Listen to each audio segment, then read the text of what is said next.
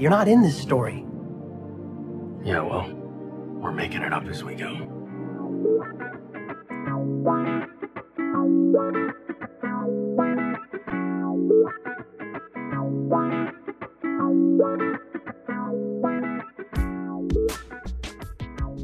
Hello and welcome to Making It Up As We Go, a Destiel fan fiction anthology podcast. I'm your host and reader, Nerdy Nerdenstein. The story is ours now. You can't have it back. Please be warned that the stories featured can and will contain explicit sexual content and is not intended for young audiences.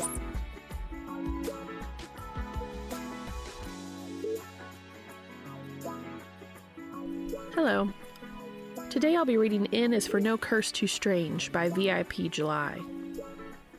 The rating for this fic is explicit.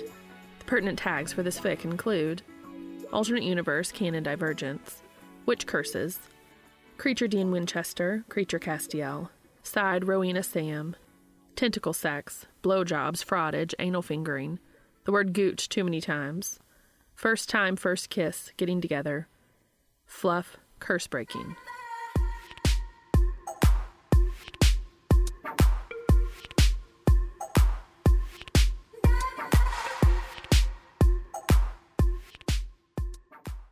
N is for No Curse Too Strange, written by vipjuly, read for you by Nerdy Nerdenstein. Summary After Dean accidentally eats a batch of Kraken eggs, seriously, get Rowena her own friggin' fridge to store her spooky shit in, he gets transformed into a Kraken halfling. The good news is, Rowena can reverse the spell on the full moon, exactly one month from now. The bad news is, well, he's a freaking Kraken. Castiel keeps him company and seems to have a particular interest in Dean's new appendages.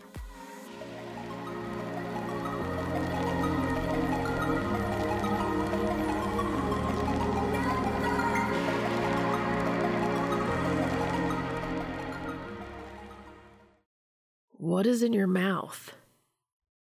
Dean glances up from the plate of scrambled eggs he'd been devouring. Uh, breakfast? Sam is suddenly right at Dean's elbow. Dean feels a lot like a golden retriever about to get its snout tapped. Eggs? A bit of the scramble falls from Dean's mouth as he tries to nonchalantly scoff out a pshaw. Oh no, Sam pales. Dean stares at the remaining fluffy, delicious scramble on his plate, and then puts his elbow on the table so he can pinch the bridge of his nose. These weren't regular eggs. No, Sam says gravely. Damn it, Sam, get your witch bitch a mini fridge, Dean barks. I'm sure it's fine. It was not fine. Ten minutes later, Rowena shakes her head and looks up at Sam. We need a private facility with water. You don't gotta drown me, Dean mumbles. No, dear. Rowena sends him a grim smile. We need to house you.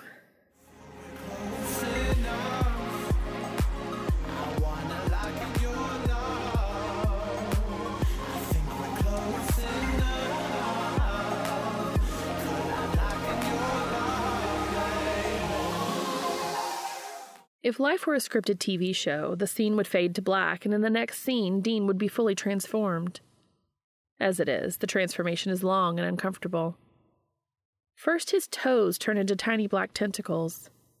It'd be kind of funny if it weren't for the suction cup sticking to his socks, the floor, the garbage can. Then, later in the day, his legs start to feel like jelly until, well, the bones liquefy or whatever. He's collapsed in the shower, screaming in agony as his skin melts right off the bone to reveal more black tentacles. Gone are Dean's glorious bowed legs, replaced with eight long, strong tentacles. Near Dean's torso, they're almost as thick as his biceps, thickness tapering down the length, the ends of them the width of two fingers. They're fucking huge. The steam from the shower clouds around him as he stares, the pain receding bit by bit. The tentacles are inky black with an iridescent green sparkly design that honestly would look kind of cool if he weren't so freaked out. The suckers on the other side are darker green, shifting slightly with his breath. Attached to him, yet seemingly alive on their own, little pocks accompanying everything they touch. As Dean does his best to not hyperventilate, he feels a tingling in his pelvis. Another scream rips from his throat, his body fully collapsing again as his anatomy burns through the change. When the pain subsides, Dean runs his palms over his stomach and then lets out a pitiful whimper when his pelvic bone and the skin stretched over it turns into slick, smooth, rubbery cephalopod skin. He's dickless. Dean. Castiel's voice comes from the other side of the door. Yes. Dean calls out, voice wrecked. He shifts to push himself weakly up, palms flat on the floor, elbows threatening to buckle. The door opens, some of the steam shifting and clearing with the outside air swirling in. Castiel's fully dressed because, of course, he is. Dress shoes clacking along the wet tile as he approaches Dean. Crouching, Castiel reaches to grab Dean's shoulders, helping him sit up and lean against the wall.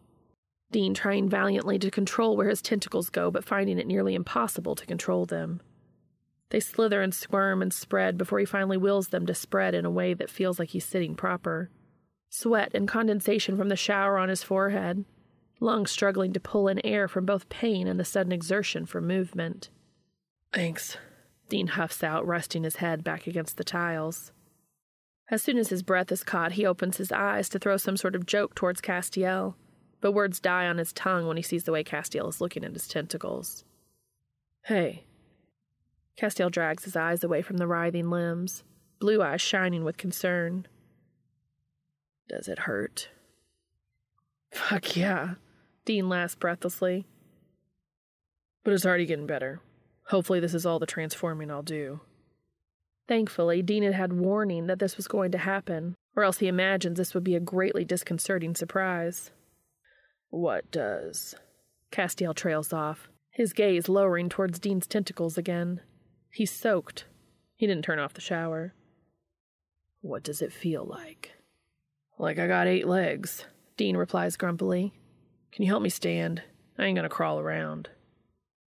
Of course. Castiel stands, his wet clothes swishing around. Selfless bastard. He grasps Dean's forearms. Dean grasps his in return, and he hauls Dean up with his impressive angelic strength. It takes Dean a few moments to gain his footing, so to speak, but once he figures out where and how to arrange his tentacles, he straightens his torso and lets out a groan. Castiel is still holding on to his forearms. Dean's half a head shorter than him because his tentacles are bent to accommodate his weight and posture.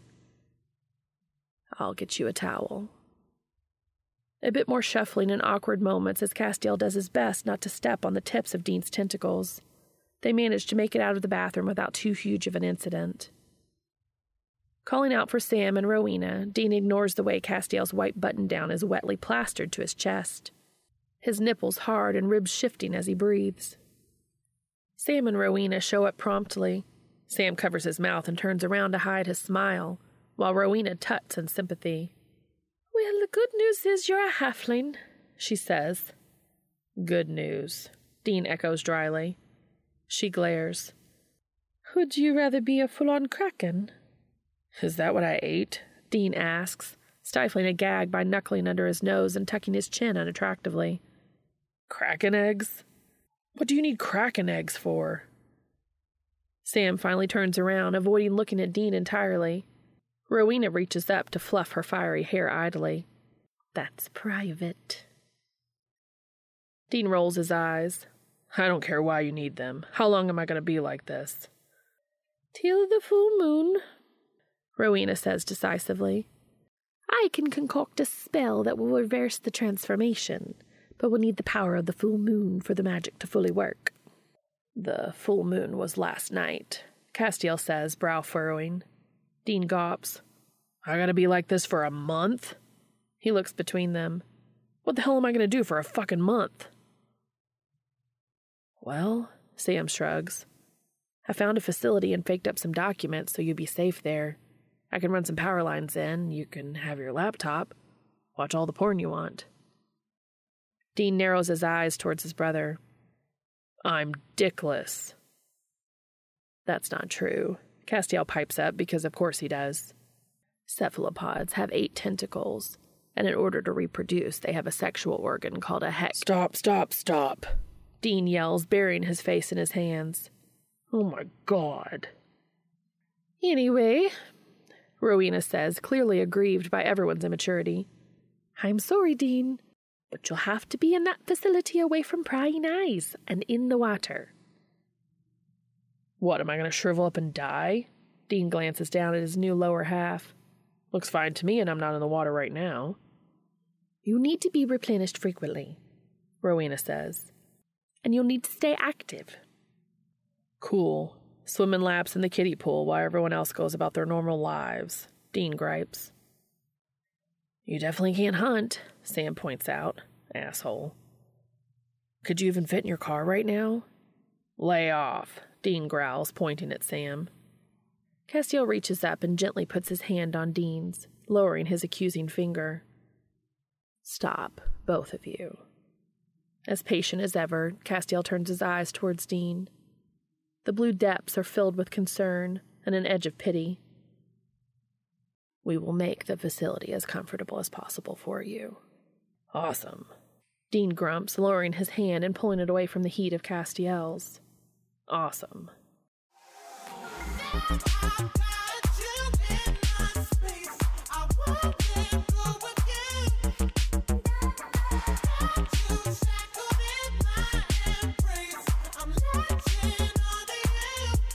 They rent a U-Haul and it's fucking embarrassing. Castiel sits in the cargo hold with Dean, quiet as ever, blessedly not trying to give him any more facts about eight tentacled creatures and whatever biological habits they do or do not have. The facility that Sam had found and forged ownership of is a small warehouse that used to sell hot tubs, the center of the building featuring a huge inlaid swimming pool, still in excellent condition. With a little handiwork from Sam and Castiel and a couple extra magical nudges from Rowena, the pool fills with clean water and is heated to a temperature comfortable enough for Dean to live in. As Dean plops into the water and glides around, marveling at the sensation of the water passing over his new appendages, the others work on making the area around the pool habitable as well. Couches, table, and chairs, electrical hookups for Dean's laptop, and a 36 inch television. It looks surprisingly homey, and Dean watches everyone work while he rests against the edge of the pool, arms folded on the ledge, chin resting on them. When they're all done a few hours later, Dean having swam a few more laps, fascinated by how quickly he can swim and how good the water feels. Rowena and Sam bid Dean goodbye while Castiel hangs back. Dean. Castiel starts. Dean waves a hand. Cass, I'll be fine. Scenery could be a little better, but whatever. Hey, put the TV remote in a plastic baggie so I don't get it wet, will you? Castiel complies, busying himself in the designated kitchen area. It's barely a kitchenette, but there's a hot plate, a sink, and dishware and utensils a standalone pantry filled with food and snacks and a mini fridge. He walks to the edge of the pool and hands Dean the baggy remote, and Dean does his best to avoid the pitying look in his eyes. Dean. Shaking his head, Dean pushes away from the ledge and floats backwards, away from Castiel. It's sinking in, the situation. How he's going to be sequestered away in this place for the next month. Not hunting, not being able to see his doofus brother every day, not being able to see Castiel. Whoa now. I can stay, Castiel offers plaintively, like it's not a big deal. Dean works on fumbling with the remote, getting the TV to turn on after a few slippery presses. You don't gotta stay, he finally says after settling on HGTV. He avoids looking at Castiel. I'll manage. He doesn't need to be looking at Castiel to know the angel is frowning.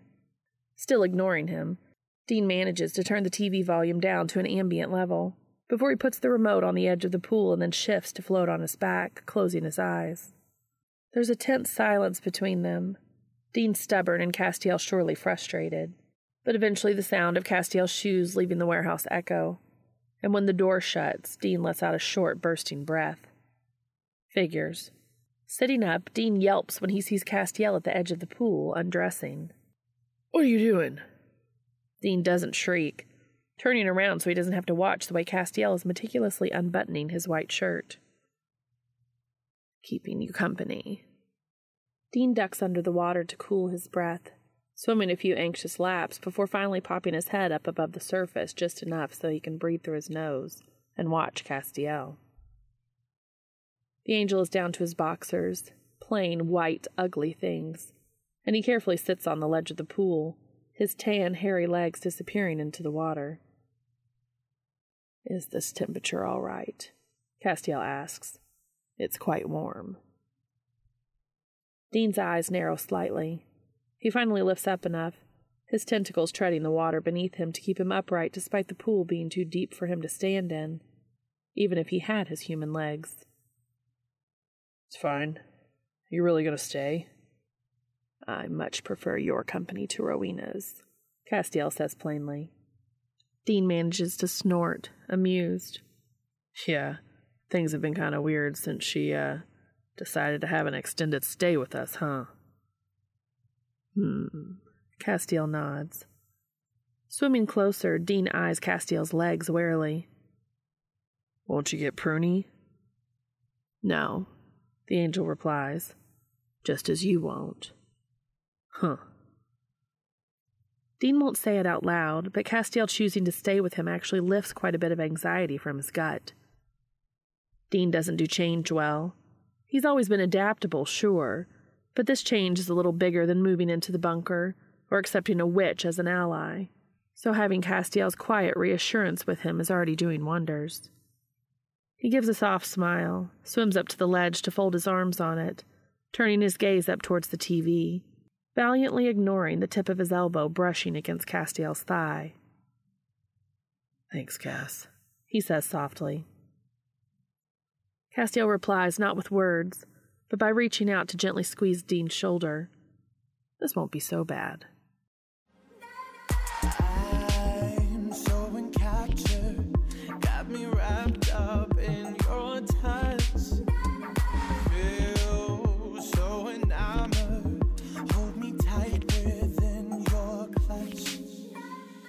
Routine gets established quickly.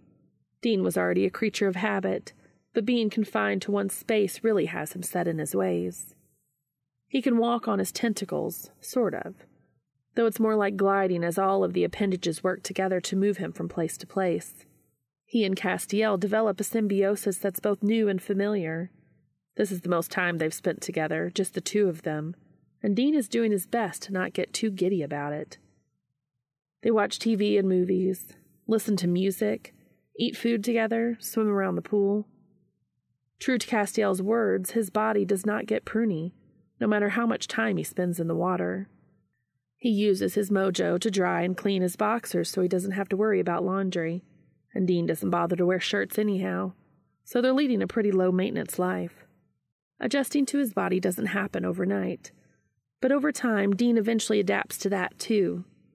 He figures out how to move his tentacles individually, starting to treat them like extra arms instead of legs. And cooking becomes very fun when he can flip the pancakes at the same time he's chopping veggies for the omelets. He catches Castiel staring at his tentacles quite frequently. Instead of embarrassed, Dean sometimes finds himself emboldened. Castiel has always had a staring problem, but usually it's because he's trying to wrap his giant celestial brain around the puny humans and situations around him.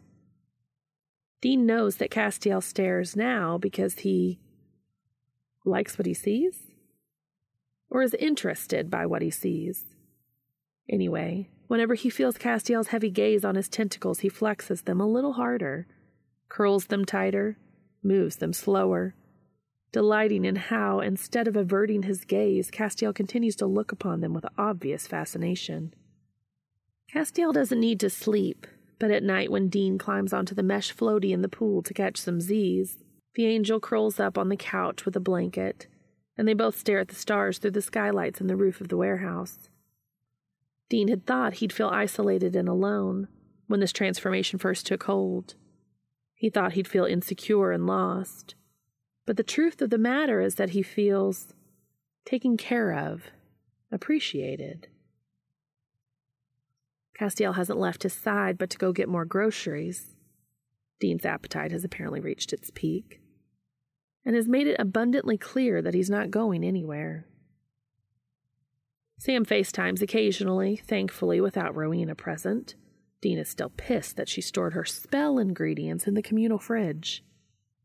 And even though he misses his stupid brother, Dean isn't exactly left wanting for anything.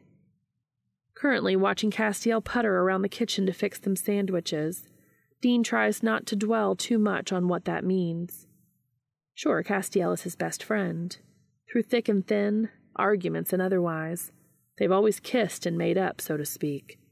Though Dean can't say he wouldn't mind actually kissing, but that's a topic he doesn't want to think about just yet.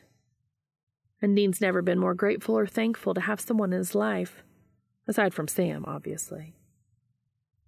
When Castiel turns around, two plates piled high with sandwiches and potato chips, a satisfied, warm grin on his features, the way Dean's heart leaps up into his throat is dangerous. In light of recent happenings, however, Instead of running away from the feeling, he embraces it, revels in it a little too. Despite having tentacles instead of legs and being cooped up in a warehouse God knows where, Dean feels safe and taken care of.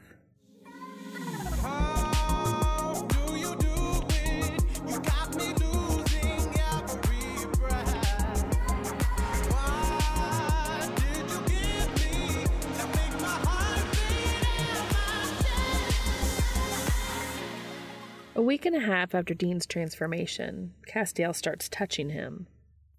Now, touching between them isn't entirely foreign. A clap on the shoulder, lending a helping hand when either of them can't stand on their own. Hugs when the lights come on after a death experience.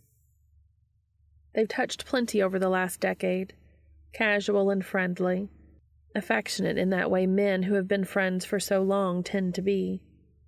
There's still boundaries, and usually it's Dean setting them, because he's pretty sure if he let him, Castiel would hug him and never let go. Or at least until Dean complained about being hungry or something. Castiel is easy with his affections, when he so chooses to give them, and it's always made Dean's belly flutter, and it's always made his brain go, Stop this, stop this before it goes too far. Right now, Castiel's fingers are thoughtfully tracing the sparkly green pattern of one of his tentacles. This is definitely too far. Hey, Dean says. His voice cracks and crumbles. Clearing his throat, he tries again. Cass. Castiel glances up, his warm palm resting on Dean's tentacle. His body heat feels divine. Dean's core temperature has lowered considerably since his transformation. And while the warm pool and the space heater scattered around the area keep the chill away, there's nothing like Castiel's touch. It's as scary as it is thrilling. How can Dean feel safe and anxious at the same time? Are you all right? Castiel asks. You're, um. Dean licks his lips. Suddenly, telling Castiel to remove his hand sounds like a terrible idea. Your hand is warm. Castiel blinks down at where his palm is resting and the surprise on his face lets Dean know that he'd been touching him without even realizing what he'd been doing. Oh, I'm sorry, Dean. No. Dean reaches out to grab Castiel's wrist as he withdraws his hand. His voice cracks again. He takes a deep breath, gently guiding Castiel's hand back to his tentacle, letting out a satisfied sigh when the heat of his hand sinks into the appendage. It, um, it feels really good. like a lizard now. Castiel squints. You're an octopus. I meant. Dean woofs out a laugh, shaking his head. His tentacles slither slightly to get Castiel's hand to reposition where it lay. Cold blooded. And you always run hot, so when you touch me or when you're close, it's nice. Nice. Castiel echoes somewhat distractedly. His gaze drops back down to Dean's tentacle. They're situated on the ledge of the pool on some waterproof cushions, more for Castiel's sake than Dean's.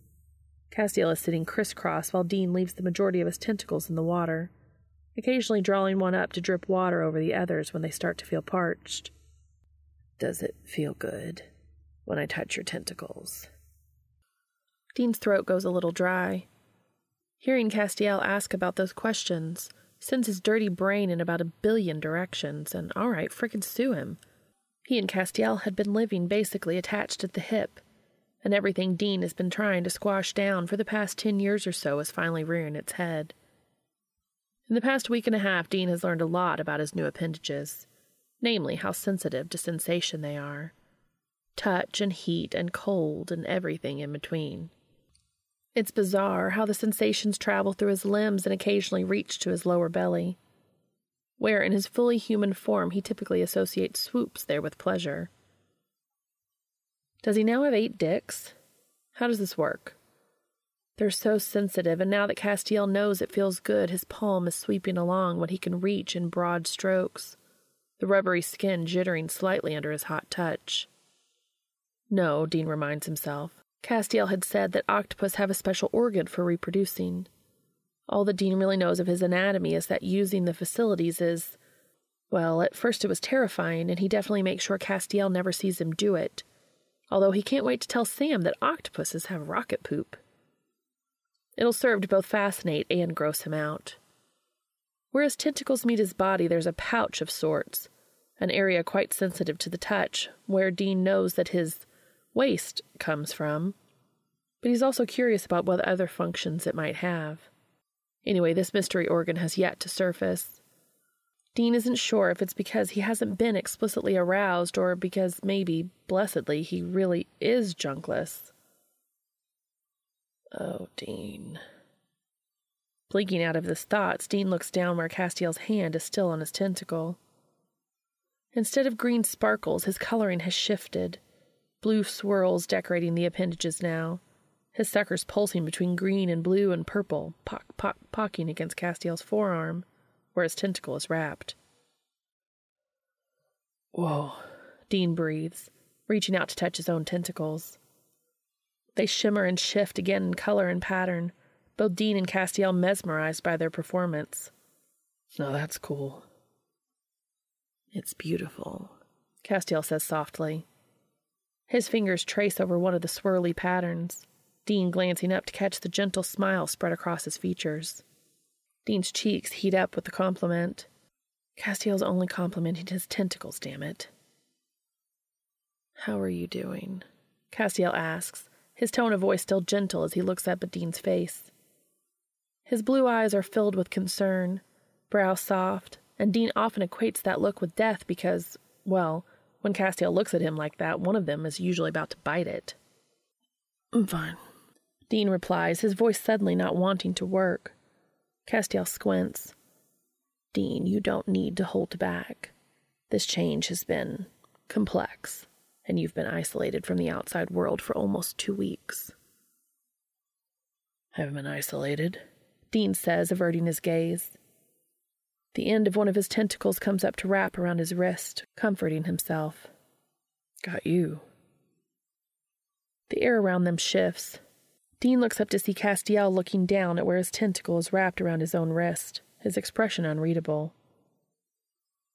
Am I enough? Dean's heart squeezes. Another tentacle lifts to wind gently around Castiel's other forearm, suckers plucking softly at his tan skin.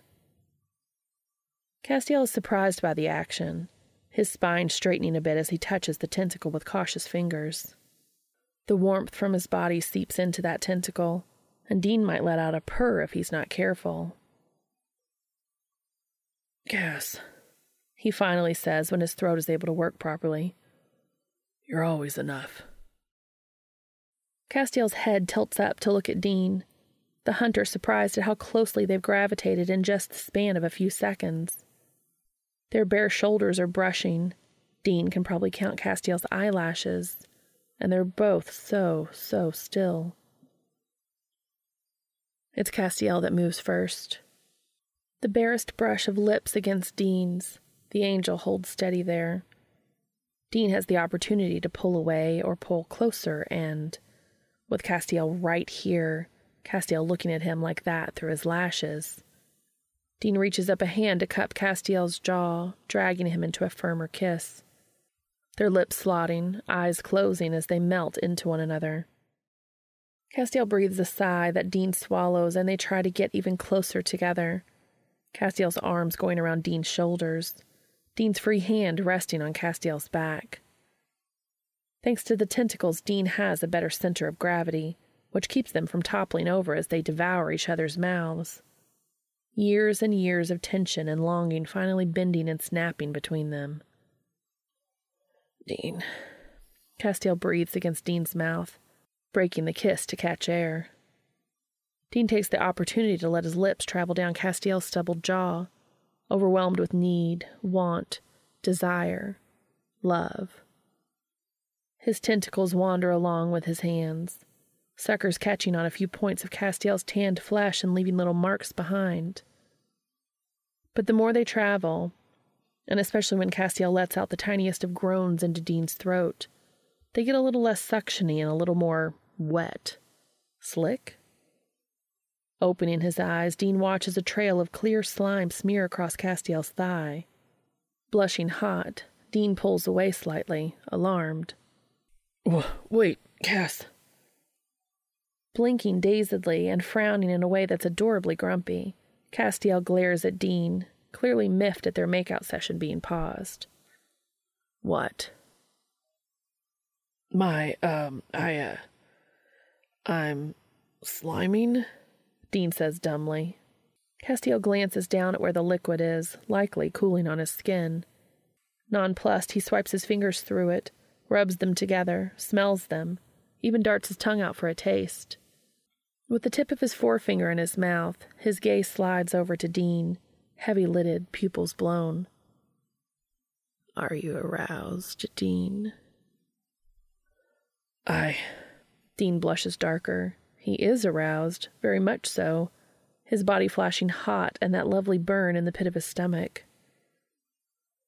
Yeah? Then I don't think this fluid is anything to be worried about, Castiel says, licking his middle finger clean as well. I think perhaps it can be best likened to precum or perhaps self lubricant. Dean flushes up to his ears. Oh. Remarkable, Castiel mutters, sliding his hand over Dean's bare chest, down his flank towards his tentacles, palm white hot. What am I, a science project? Dean gruffs through his embarrassment. Your anatomy is fascinating, Castiel replies. His hand slips between Dean's tentacles, fondling the sensitive flesh, fingers probing at the suckers Dean rarely gets to use due to their proximity to his torso. All right, Bill Nye. Dean goes for annoyed and misses by a mile. Castiel's hand keeps wandering, and then his fingers probe into that soft pouch. Pleasure jolts through Dean's body, and he feels something beneath Castiel's fingers shifting and changing. His head thrown back, Dean slaps his hand down to the floor as he bucks. Fuck! There it is, Castiel says, smug approval in his voice. There, what? Dean huffs out. Castiel gently pulls, and Dean looks down to see a ninth tentacle being freed, extending from his pouch. A shudder racks his entire body, a long, low moan ripping out of his throat as electrical pulses swim through his veins from head to toe. The hectocotylus. Castiel hums. My dick? Dean almost squeaks. Castiel chuckles darkly, withdrawing his hand. Dean watches in mild fascination and mixed horror as his tentacle dick squirms after the touch, quite obviously different from his other tentacles. While the eight of them have a black base and iridescent shimmer, his hectocotylus lacks the shimmer and is rich purple in color, shorter in length but no less engorged. The tip is almost bulbous, and it's leaking. Dean. There's a new insistence to Castiel's voice as he reaches out to gently stroke Dean's heck, his cock. Dean, I want to bring you to orgasm. If Dean weren't already sitting, he'd probably fall over. His breathing comes out ragged, his brain can't seem to fire on all cylinders, but he does manage to nod, which Castiel takes happily as permission. The angel leans in, then, crushing his mouth to Dean's, fingers clasping around Dean's dick and giving a slow, long stroke, from near the base all the way to the tip, where the bulb is perhaps twice the width of the rest of the length. Dean shudders, whimpers almost, and then Castiel is lying back so Dean can settle between his spread legs. Somewhere along the way, Castiel lost his boxers, and Dean takes a moment to marvel at the angel's body. Tan, thick, strong. And his cock, oh, yeah. Dean would like to bring Castiel to orgasm, too. Not that Dean's ever had sex with someone as a kraken halfling, but he's pretty sure he's got an idea as to how things are going to go, at least instinctually. Castiel is jacking his cock, smearing the weird precum over the round head, which seems to be malleable when pressure is applied. It changes shape when Castiel squeezes, but when he lets go, it engorges back to that full, bulbous shape. They're both fascinated by that for a few pulls, but then Dean is panting, feeling his veins start to boil. His hands are planted on either side of Castiel's head, his tentacles splayed to keep him elevated. But it only takes a little thought for one of his tentacles to circle Castiel's dick, and the slick suckers pock pocking as they find a grip. And oh, fuck the noise Castiel lets out when Dean's tentacle starts jacking him off. Dean has seen and heard Castiel in various states of being scared, angry, cold, irritated, happy, annoyed, smug. Dean thought he'd seen everything, heard every noise Castiel could make, until now, of course. And how fucking stupid was he to think he'd learned all of Castiel when there was all of this potential now that the dam had been broken? There was a whole side of Castiel that Dean knows all of one person has been privy to. And April was a bitch anyway. Castiel's died and been remade since then so many times he's practically a virgin. Dean knows it. His dick swells and lets out a little blurt of what might be pre cum when that thought bounces around his skull. It slicks Castiel's hand as they jack each other, Dean between Castiel's legs and Castiel trembling beneath him. How incredible is it to see one of God's first creations shaking apart because of Dean's touch? How marvelous is it to see a being that saw the first cells of life clumped together to make something substantial with tears of pleasure in his eyes because of Dean's touch? How stunning is it to see Castiel trembling, moaning, writhing because of Dean's touch? How fucking ridiculous is it that Dean's been denying himself this for so many years? Smashing their lips together, Dean claims Castiel's mouth in a demanding kiss. Castiel opens up beautifully for him, and Dean appreciates that right now, in this instant, Castiel is letting him take the lead. It's actually pretty thoughtful considering the fact that Dean is not quite himself at the moment. Not that Dean is averse to the thought of Castiel dominating the hell out of him, but that's not the point at this exact moment in time, when he's in a body that he's still trying to figure out. Besides, there's always a next time. Fuck, a next time. Cass, Dean breathes out, breaking their kiss to start kissing down Castiel's stubbled jaw enjoying the way their whiskers rasp against each other. Castiel has both hands on his tentacle dick now, the length of its solid muscle, hard just like a human cock and steel in Castiel's grip. And man, Castiel's hands have always been divine, no pun intended. His wide palms and long, strong fingers having been at the center of quite a few dirty dreams in the past. But fuck, nothing compares to the real thing. I think. Fuck, I'm gonna blow soon. Dean. Castiel breathes out, airy and wrecked. Another one of Dean's tentacles coming up to fondle his balls, the suckers wet with slick.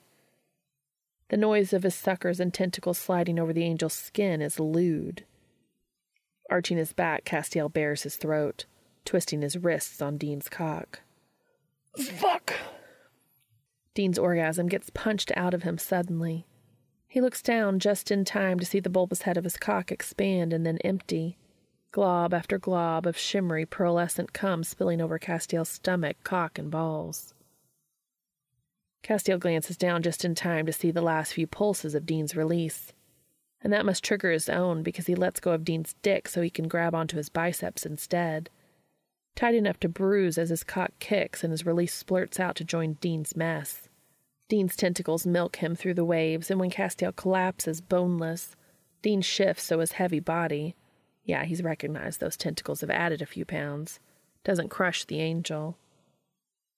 Gathering their breaths, Dean stands on slightly shaky tentacles to glide over to the kitchenette, grabbing some soft paper towels and returning to Castiel to mop him up. Jesus, tentacle jizz apparently comes by the bucket. comes by the bucket. It doesn't take long to clean up. Castiel stands on wobbly legs and makes it over to the couch to flop onto it. Dean follows, his body not really able to sit properly on the cushion with a backrest. But he makes do so he can draw Castiel into his chest. Arms wrapped around one another, Dean cards his fingers through Castiel's hair, enjoying the idle way Castiel is petting his tentacles, which are back to their normal iridescent green shimmer. Well, Dean says at length, after a few moments of quiet. Castiel's chuckle rumbles against his chest. That was amazing. Dean grins a bit dopily. Yeah, it was. Dean.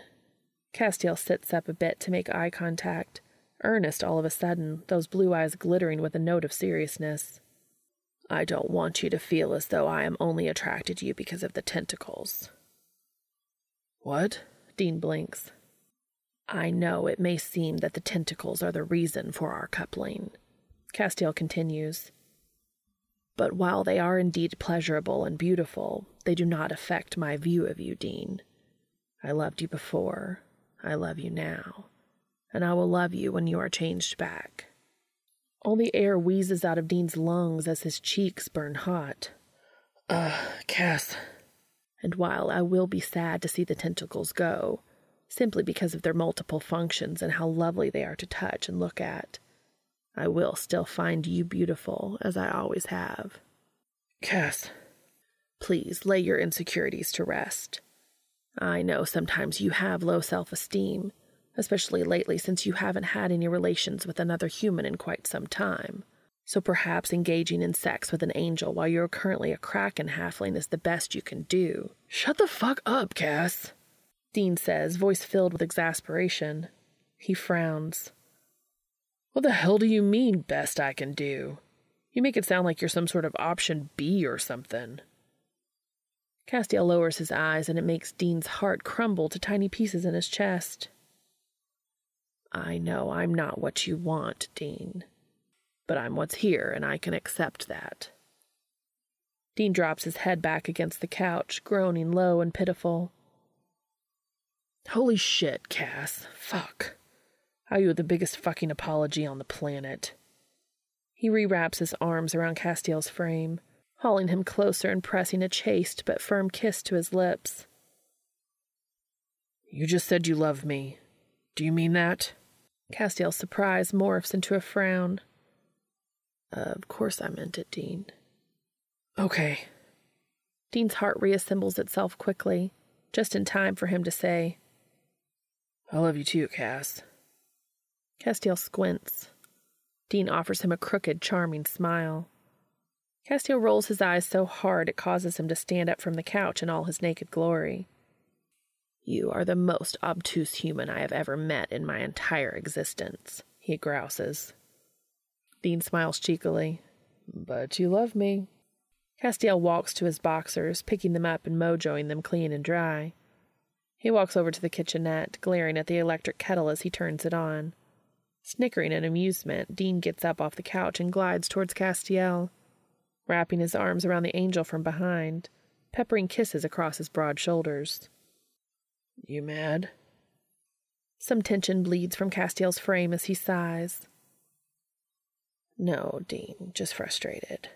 Once again, I have been blind to even the simplest of human affections. I mean, to be fair, I suck at expressing affection. Dean says with a shrug. So if those were the cues you were waiting for, that's on me. Castiel leans back into Dean slightly. In any case, I'm glad we're here, Dean. Mmm. Dean makes an assenting noise as he nibbles idly on the shell of Castiel's ear. Me too. I always imagined our first time would be in a derelict warehouse and I would have a tentacle dick. Castiel elbows him in the ribs, but Dean catches sight of his smile as he pours himself a mug of tea. This whole thing ain't so bad after all.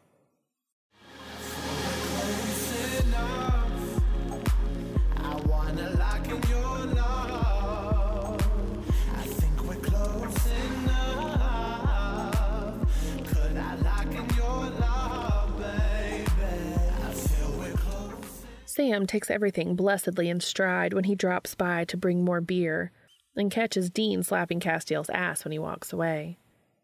The only time he even gives away whatever emotions he's having in light of Dean and Castiel's new relationship is when Castiel compliments Dean's tentacles out loud, and the tips of them perk and shake with glee, reflective of Dean's pleasure at receiving the compliment. Sam merely looks at the quivering appendages, smiles smugly to himself, and then tells them about the werewolf he killed last week. As for Dean and Castiel themselves, adjusting has been, well, non existent, really. What's to adjust? They're still them, Dean and Castiel, just with added groping and kissing. When Dean gives Castiel a blowjob and alternates with his tentacles, Castiel admits that while the suckers feel mind blowing, Dean's mouth is infinitely better because, well, it's Dean. But of course, the two of them paired together yields no complaints. Mostly they just jack each other, or grind until completion, hurried, sloppy blowjobs only happening when one or both of them is delirious with lust. Today, though, Castiel looks at Dean with determination Dean hasn't seen since Castiel first got a cell phone. What's up? Dean asks, feeling Castiel's eyes burning a hole through his skull while they, Dean, watch TV. I would like to perform fellatio on your hectocotylus.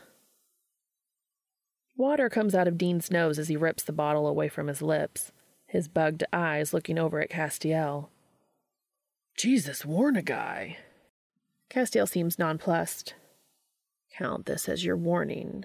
I want to suck your tentacle dick. I'm. I mean, uh, okay. Dean sputters, shifting on the couch so he can try and face Castiel half of his tentacles on the cushion, the other half braced on the floor to keep his body balanced and comfortable. A pleased smile spreads over Castiel's features, and then he wastes no time diving in, so to speak. He kind of does dive, though, bending down so he can start working his hands into the mess of thick tentacles, his hands probing along the pouch. Dean's cock stirs and then unsheathes, his tentacles vibrating with pleasure as Castiel draws it out with his hands tipping his head back for a moment to let out a low groan. Dean lowers his chin again just in time to see Castiel two handing his tentacle dick, lowering his mouth to the tip.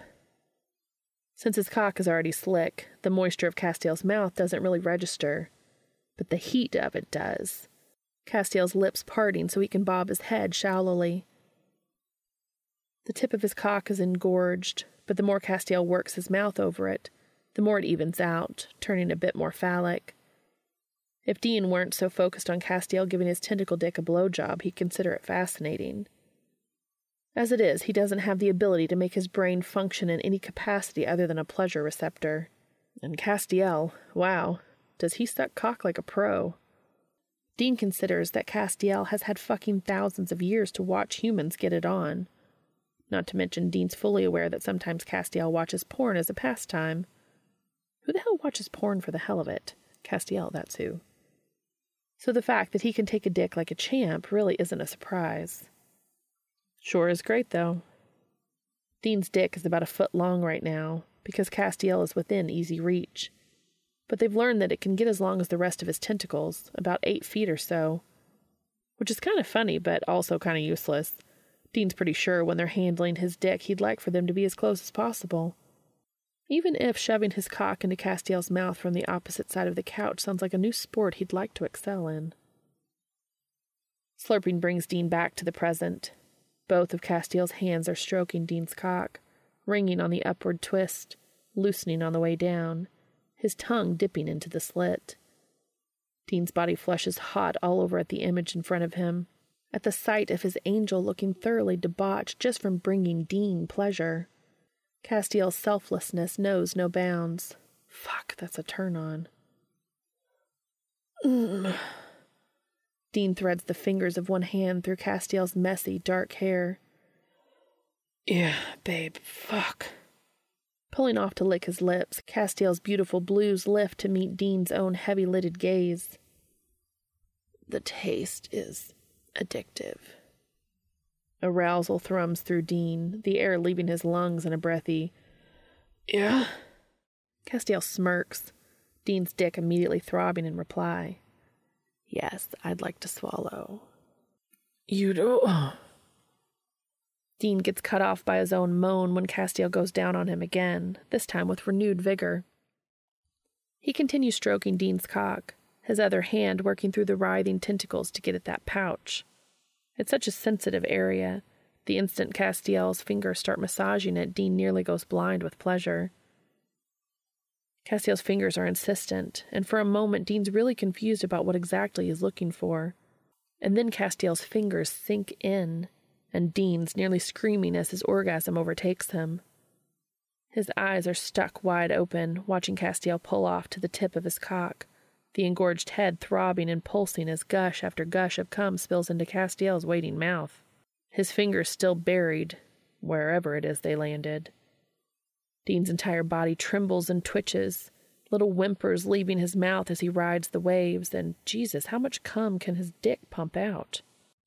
He drops back down against the couch, boneless, and when his cock is finally empty, Castiel pulls away, collecting any stray spunk from his lips and chin and tucking it neatly inside his mouth, tonguing himself clean.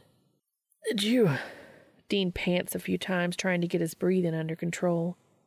When he has the strength, he sends Castiel a bewildered look, a mix between a frown and a smile. Did you just finger my gooch?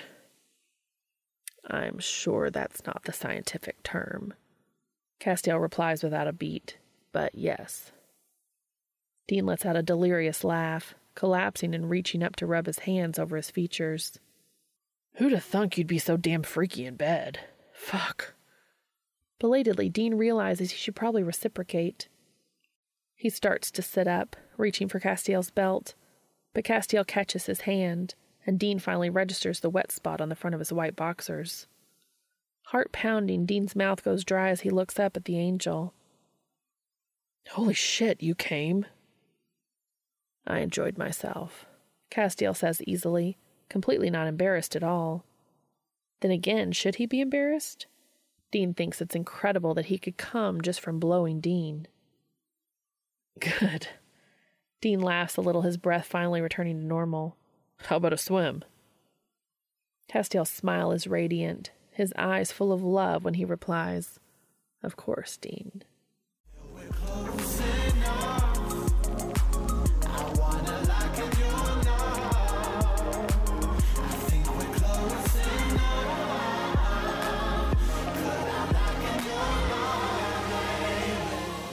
Sam and Rowena stand across from Dean and Castiel. Sam looks absolutely dumbfounded, hands limp at his sides, eyes bouncing between the other two. Rowena looks mildly annoyed, exasperated, and also like she suspected something like this would happen.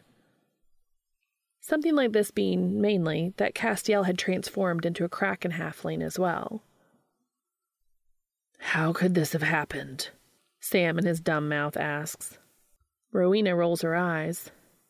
The eggs, dear. If you ingest kraken eggs, you become a halfling. Her beautiful smoky eyes narrow as she looks between Dean and Castiel, who are suddenly looking anywhere other than at the witch. Castiel, did you consume kraken eggs? Maybe. Castiel answers cagey. I'll not ask what sort of sexual exploits you're up to. But it's quite obvious what happened, Rowena says archly, still looking between Dean and Castiel. I'll never understand how any of you oafs have lived to be this old, or with how absolutely brainless you act at times. Sam finally gets with the program, gagging on his own spit. Castiel swallowed? All righty then, Dean yells over Sam sputtering. It happened. There ain't no going back. Cass can also get changed on the full moon, right?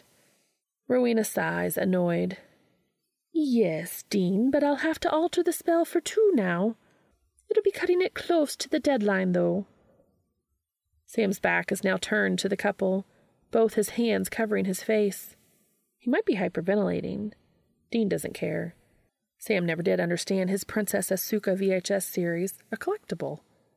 So even though Sam tends to take weirdness in stride and is definitely accepting of Castiel and Dean's relationship, apparently tentacle fellatio is crossing the line. Who knew? Dean's going to hold this over his head for the rest of forever. I apologize, Castiel says, frowning. I should have realized that swallowing the ejaculate would be tantamount to eating the eggs. It is curious, Rowena says thoughtfully, scanning Dean from head to toe. Mostly because it's the female eggs that cause the transformation into a halfling. Wait, wait. Dean points to the general mess of his tentacles. Are you telling me my gooch is a vagina? Like a womb and shit? Your gooch? Sam wheels around, scrunching his face up to bitch face number 117. Really, Dean? Well, what the hell else am I going to call the pocket where my dick magically pops out of? Dean snaps. Can Dean get pregnant? Castiel says, his voice pitched slightly. Enough! Rowena yells. Her voice echoes around the warehouse, the ground trembling slightly, her eyes flashing purple briefly before she takes a breath and fixes her hair. Once she deems herself calm, she glares at all of them. I've never dealt with a Kraken halfling before. No one has for centuries. But there were rumors that they're hermaphrodites. I highly doubt Dean can get pregnant, as his human farm doesn't have a womb, which is where a pregnancy would carry out. So, if you turned into a Kraken halfling, you could get pregnant? Sam asks her. Rowena sends him a withering glare. I'm over three hundred years old, Samuel, and I believe I'm a little past my prime. Sam looks inappropriately relieved at that information. Oh my god. Dean feels like throwing up. All right, cool, so I'm a hermaphrodite or whatever, but I can't get pregnant, so I think that covers all of our questions. Can you leave now, please? Are you really okay with that information, or are you just trying to kick us out? Sam asks, eyes narrowed towards Dean. I'll figure it out, but you guys gotta go. Sam rolls his eyes but agrees, turning around to head out. Rowena looks between Castiel and Dean one more time and then sighs softly. Nothing is ever easy with you Winchesters, she gripes before following Sam out of the warehouse. Left alone, Dean lets out a sigh and turns towards Castiel, who is busy trying to arrange his tentacles, a cute frown on his feature as he concentrates. Castiel's tentacles are black like Dean's, their shimmer turquoise and his suckers a soft pink. He's always been beautiful, Dean knows, but seeing him like this. First thing, he'd called Sam. Now that that's been done, it's on to the second thing. He glides forward, catching Castiel's chin in his fingers so he can tilt his head up for a deep, demanding kiss, his tongue shoving into the angel's mouth. Castiel gasps softly in surprise, but melts quickly his hand sliding up Dean's forearms to rest in the crook of his elbows. The kiss slows, then turns lazy, and when they part, Dean's got a doofy smile on his features. Castiel's face smoothed out as well. Hey, Dean murmurs. Hello, Dean. Castiel says, all the warmth and love coloring his tone the same as it had been for years. Man, Dean had been so stupid. These do take some getting used to. He gestures down towards his tentacles. Mm-hmm. Dean nips at Castiel's jaw. Want to give him a spin? Dean. Castiel frowns a little. Aren't you concerned about what Rowena said? What? About my mangina? Castiel scowls, clearly not pleased with that slang. Dean rolls his eyes. My gooch? Please don't call it that either. I ain't calling it my pussy. Dean grouses, pulling away from Castiel. You don't have to call it anything, Dean. Castiel says with an exasperated sigh. I would just like to make sure you're okay with knowing you are currently a hermaphrodite. I mean, it's weird, Dean says, throwing his hands up as he glides away, intent on getting on the couch and resuming the Harry Potter marathon on TV. But it's not permanent, so whether or not I'm okay with it, it's not going to be like this forever. Castiel is slower to come to the couch after Dean settles himself on it. He wrings his hands idly in front of him. Would you still want to? He trails off. Dean spares him a glance, and then holds back a fond sigh as he opens up his arm and gestures towards Castiel. Will you come here? Castiel's still clumsy on his tentacles, so he stumbles a little bit in his haste to get to the couch. His tentacles are slightly shorter than Dean's, but they're thicker, which must make it a bit more difficult to get around. But even like this, tentacles for lower halves, they fit together like they were made to. Dean drawing Castiel into his side, a few of their tentacles tangling together as well. If you're asking if I still want to bang you, I do. Dean says, not moving his gaze from the TV. We'll figure out the mechanics together. He feels Castiel's pleased hum when the angel rests his cheek on his shoulder.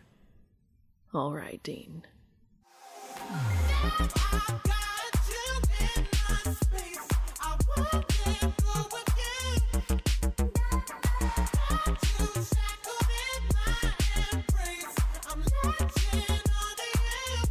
The mechanics aren't that difficult to figure out. Now that Castiel is also a halfling, pool sex just got infinitely better. It's fascinating and incredible that they can embrace, kiss, hold each other, and their dicks just do their own thing. Dean's amused thought about getting oral from the other side of the couch gets overshadowed by the reality of their dicks being able to touch each other, even when they're not that close. Because honestly, now that both of them have tentacles, it's hard to get there well, uglies to bump. Castiel also has a gooch. Pry that vocab word out of Dean's cold, dead brain.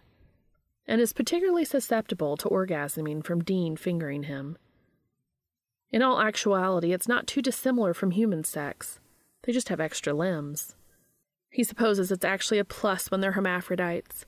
Being able to fuck Castiel's slick, warm pouch while Castiel returns the favor is out of this world. Dean never tried a double ended dildo, but he's pretty sure they're ruined for him. Their torsos and necks and arms are covered in little suction marks, their tentacles always sticking to each other's skin, and each other's tentacles talk about getting tangled, on purpose and accidentally. Honestly, it's kind of funny, but it goes from funny to hot with just a look from Castiel at any given time. The full moon approaches, and they've completely explored their new bodies. Having Castiel's company as an angel had been great, but having him as a halfling has lessened Dean's anxiety considerably. Because while he'd been fairly adjusted, it was still jarring sometimes to wake up from sleep and see eight writhing tentacles instead of his freckled bow legs. Castiel handles situations with such ease and grace. Dean doesn't really have the capacity to freak out about much as long as the angel is by his side. And you know what? He'll be kind of sad to see the tentacles go for purely selfish, libido driven reasons. The evening before the full moon, Dean and Castiel float on an island that Sam had brought them after Castiel's transformation. Their torsos fit on it comfortably, and if they lie opposite each other, their tentacles hang off just right. Fingers tangled by their hips, they look at the stars through the skylight, the occasional splashing sound of their moving tentacles breaking the quiet. You know, Dean says softly so as not to break the ambiance. I'm kind of glad all this happened. Castiel makes an inquiring noise, squeezing Dean's fingers lightly. I mean, look at us. Dean grins, lifting their hands a bit and shaking Castiel's. This happened. We've had so many chances for this, and we're both so. His free hand comes up to wipe down his face, stifling his chuckle. You're saying we owe it to this curse that we're together now. Castiel supplies, his voice tinged with warmth and amusement. Kinda. Dean hums. He licks his lips, then forces himself to say, When this is all over, we'll still be together, right? This wasn't like a pity bond or anything. Castiel sits up on the float so he can properly look at Dean, who is resolutely looking anywhere else. Dean, look at me. It takes him a few seconds. Dean's eyeballs practically creaking in his sockets as he finally looks over at the angel. Castiel's expression is warm, soft, and open. This is our profound bond, and no matter what form we take, I will always want you, Dean. Dean's heart trips up a little in his throat, his free hand coming up to cover his eyes, knowing that Castiel will see his blush anyway. His tentacles quiver in the water, little rippling sounds echoing in the quiet. And then finally, Dean lets out a slow exhale before he drops his hand and sends Castiel a watery smile. No chick flick moments. Castiel squeezes Dean's hand before lying back once more. Of course, Dean.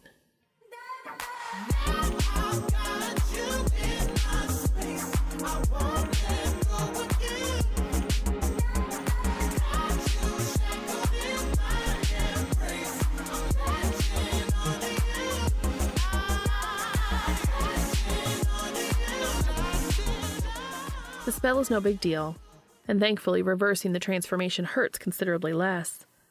In a flash of purple light and a bit of silver smoke, Dean and Castiel have their land legs back, both of them wobbly and barely able to stand. They hold on to each other, Rowena tuts in amusement, and Sam walks forward to wrap his brother and the angel up in a tight bear hug, squishing their faces against each other as he crushes them to his chest. I'm so happy for you guys. Sam sniffs into Dean's hair. Oh my god, stop. Dean says at the same time Castiel hums. Thank you, Sam. I'm ready to get the fuck out of here, Dean says, wrestling himself out of Sam's grasp. Sam lets Castiel go and says, Yeah, I'll bet. Dean nearly kicks Sam in the shin when they get outside and his moose of a brother tries to get behind Baby's wheel. They all pile in, Dean blaring some Zepp to find a bit more of his footing emotionally. The ride to the bunker relatively quiet. Upon arrival, Dean glances towards Castiel, loudly suggests an actual shower, and delights in Sam's bitch face and Rowena's eye roll as the pair head off to wherever, while Dean drags Castiel towards the shower. Aren't you tired of water? Castiel asks curiously. The guy doesn't even need to shower, but he's entertaining Dean anyway, like he usually does. Fuck yeah, I am, but I really want to use actual soap and shit. Dean huffs. He shuts the door to the shower room and immediately starts stripping. He flashes Castiel a wolfish smile. Plus, I thought this would be a good way for us to get reacquainted. Clearly catching on, Castiel starts stripping his clothes off as well. Dean is naked first, walking over to a shower stall and turning on the tap with one hand as he searches his shelf with the other. Tucked behind his body wash is a bottle of lube, which he grabs with a triumphant grin, bringing it to the front of the shelf so it's within easy reach. Before he can do anything else, he feels Castiel's solid, firm body plastering against him, cock already hard where it rests against Dean's crack. Mm, just what I had in mind. Dean murmurs, turning around to drape his arms over Castiel's shoulders, drawing him in for a kiss. The water is hot, the bathroom steaming up, Castiel erasing Dean's bad memory of transformation with sweet touches and hungry smooches.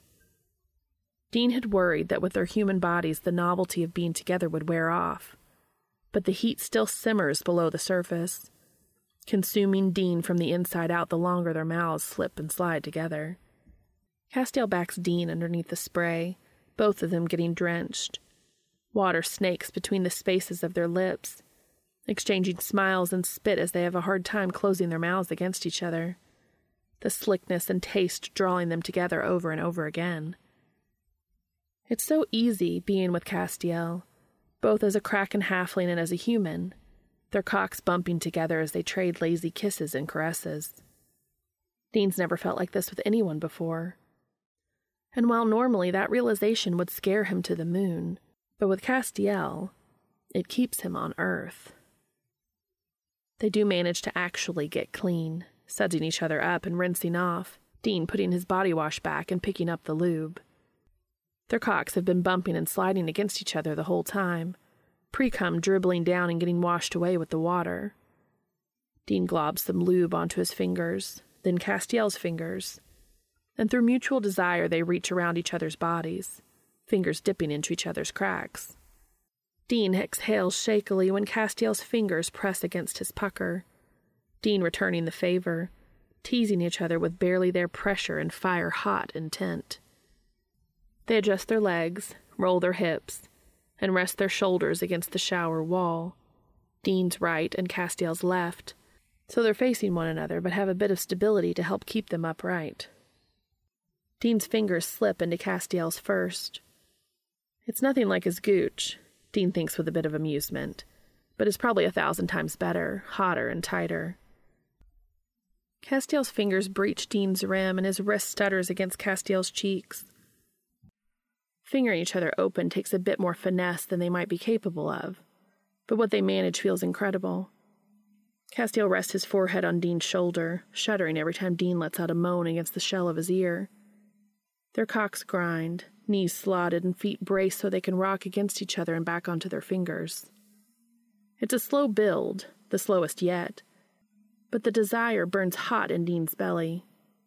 Even though this is the first time they're exploring each other's real bodies, they still tune into each other seamlessly, still rock each other's worlds.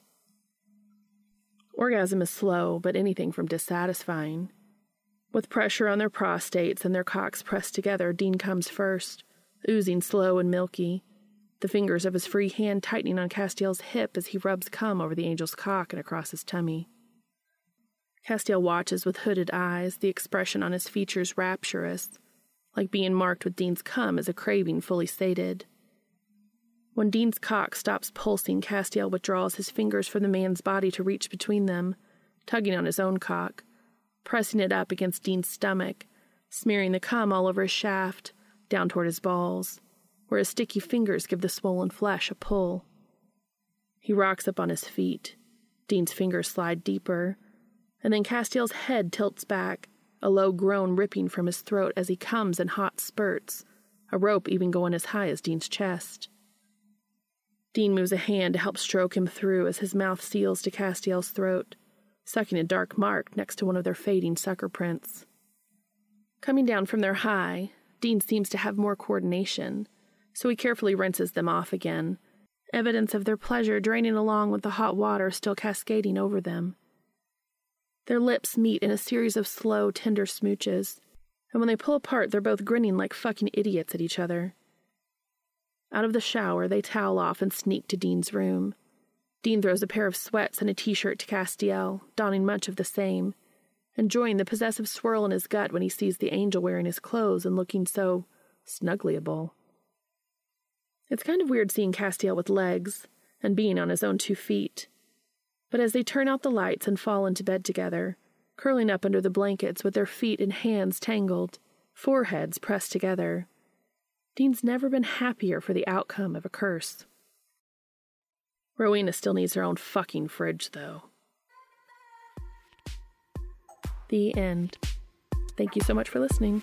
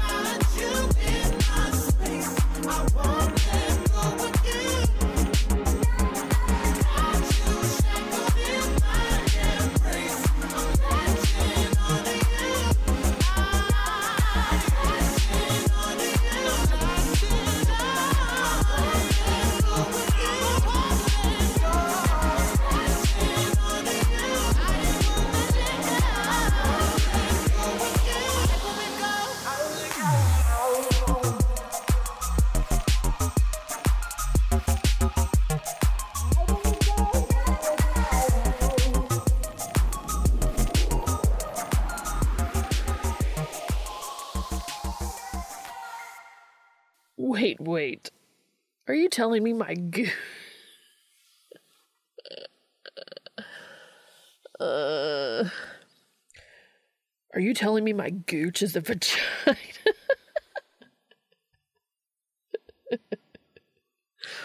okay. Your go- Your gooch? Your gooch? Your gooch? Sam wheels around, scrunching his face up into bitch face. Scrunching his face up in bitch face 117. Really, Dean? Well, what the hell's. Well, what the hell else am I going to call the pocket where my dick magically pops out of?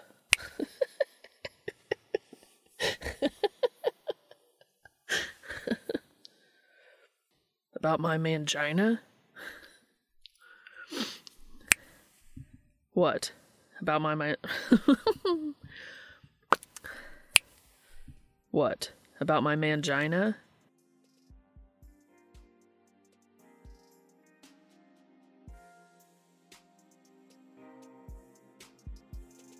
Thank you so much for your support. I can be contacted on Twitter, Tumblr, or at makingitupaswegopod at gmail.com. If you are able, please go to the author's AO3 story and give comments and kudos to them for sharing this with us. The link is in the show notes. This will also be posted on AO3 as a podfic under my username, and the link will be in the show notes as well. As always, thank you so much for listening.